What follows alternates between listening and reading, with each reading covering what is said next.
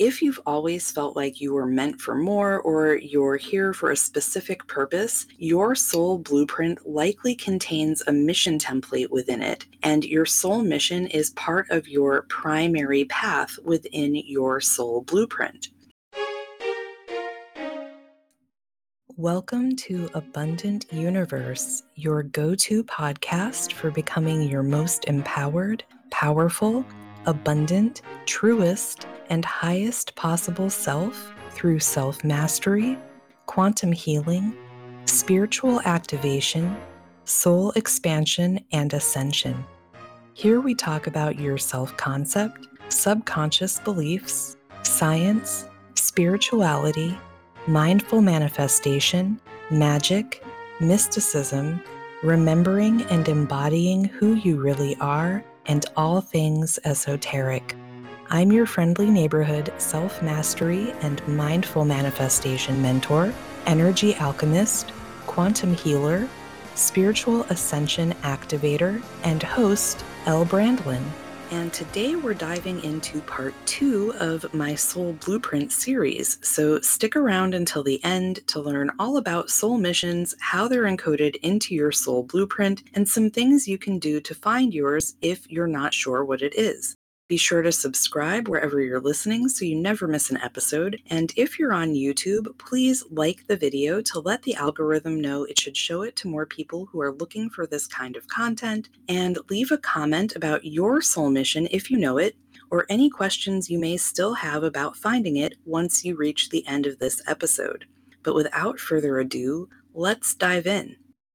I mentioned this in last Friday's episode, which was part one of this series, so be sure to hit that up if you haven't listened to it yet, especially if you're not sure what a soul blueprint even is. But not all souls have a mission and those who do are a bit different than other souls. Neither is better or more important than the other because Source is learning more, expanding, and evolving as a result of all of its creations. Therefore, no creation is better or worse than another which I know can be hard to wrap our human minds around because we label things as good or bad, better or worse, significant or insignificant, and so on as a result of the contrast and duality that we experience in 3D reality. But in truth, all things are neutral until we place meaning or value on them.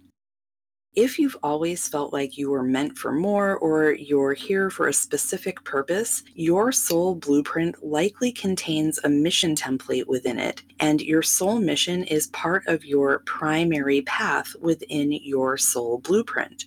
And anything that's connected to your primary path is a higher vibrational frequency. And you can tell because the higher the frequency, the better you feel and the more magnetic the pull is. And anything that pulls you away from your primary path will be of a lower vibration, so it won't feel as good. However, you also have a secondary path based on your soul plan and blueprint, which will still feel pretty good to you. It just won't be quite as exciting, joyful, and blissful as your primary path. So, if you want to ensure that you complete your soul's mission, always follow your highest excitement. And yes, free will makes it entirely possible to detour off your path completely, but that's a topic for a different episode.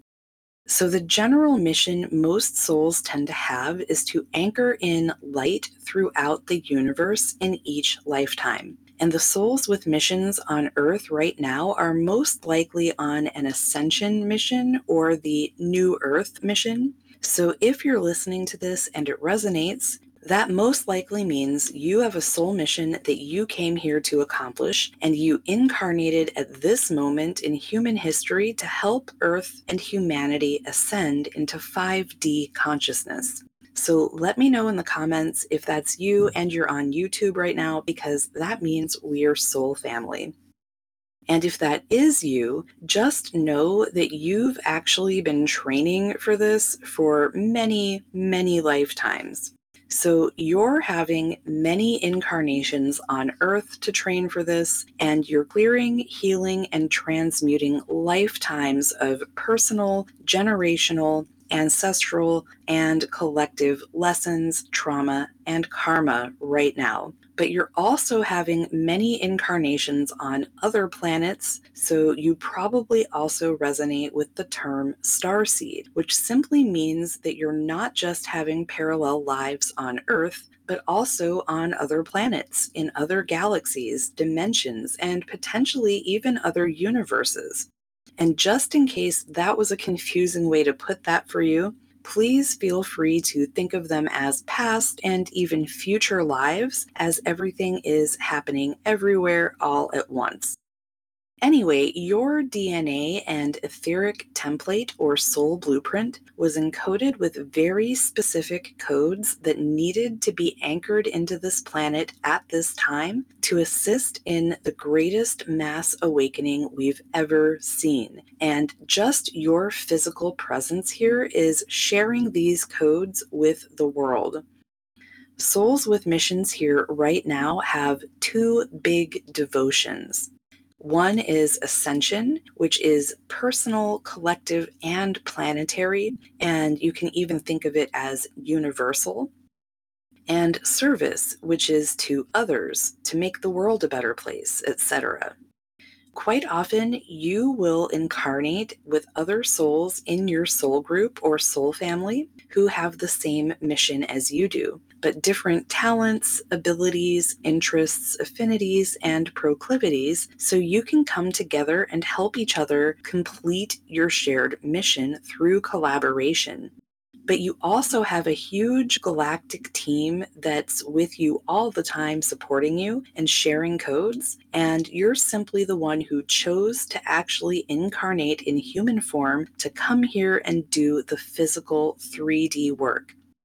And if you have any false programming around unworthiness, I want you to know that you would not have chosen or been chosen to do this work if you weren't worthy of this mission. So, we all choose our soul plans and blueprints, but mission work is kind of also signed off on by your team and the other members of your team would not have signed off on you being here now if they didn't have the utmost confidence and faith in your soul's ability to remember who the fuck you really are and complete your mission. And in case you're wondering how to find your soul mission, your astrological, numerology, and human design charts hold the keys, which are actually encoded into your etheric template. But like I said last time, we're going to do at least one entire episode on that, probably more because there's a lot to cover there. So for now, I'll leave you with this little breadcrumb. Your North Node reveals the energy you need to harness in order to fulfill your soul's mission, and it offers insight into the passions, talents, and growth you need to access in order to reach your fullest potential. So if you don't know about your North Node, you can find information on that for free on multiple websites that will calculate your astrological chart if you know the precise time and location of your birth. So go find that, see what sign and which house it's in, and dive into a little self discovery research because it's fun. You can also go deeper into it by finding out what it's conjunct to, squaring, trining, quincunxing, quintiling, sextiling, and so on. But that's way more advanced. And the sign and house it's in will give you plenty to delve into for a while. But if you do want an even deeper dive, I'm doing a soul blueprint activation in one week from today, and it will light up your soul mission template, among other things. So if that's of interest to you, please check out the show notes or description box below for the link to join Sacred Souls Society. And there are links to all of the other ways I can support you there too because you deserve to experience the reality of purpose, freedom, fulfillment, peace, the highest joy and excitement, wonder, whimsy, magic, and abundance in every aspect of your life that your soul planned for you. And I believe in you, so you should too. Much love.